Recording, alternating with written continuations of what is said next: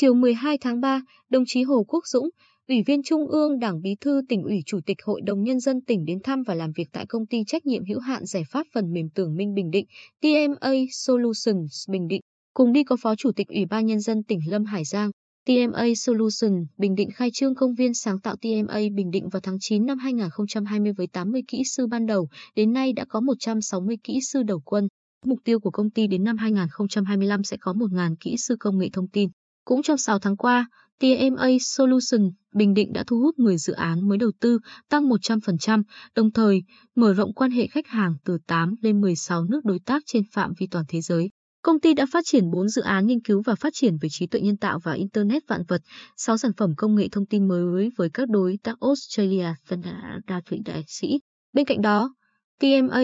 Solution Bình Định cũng triển khai nhiều chương trình hợp tác với trường Đại học Quy Nhơn và các trường đại học ở các tỉnh lân cận trong việc đào tạo, định hướng nghề nghiệp cho sinh viên. Tại buổi làm việc, Tiến sĩ Nguyễn Hữu Lệ, Chủ tịch TMA Solution Bình Định chia sẻ quan điểm đồng hành với tỉnh Bình Định xây dựng một trung tâm dữ liệu tại công viên sáng tạo TMA.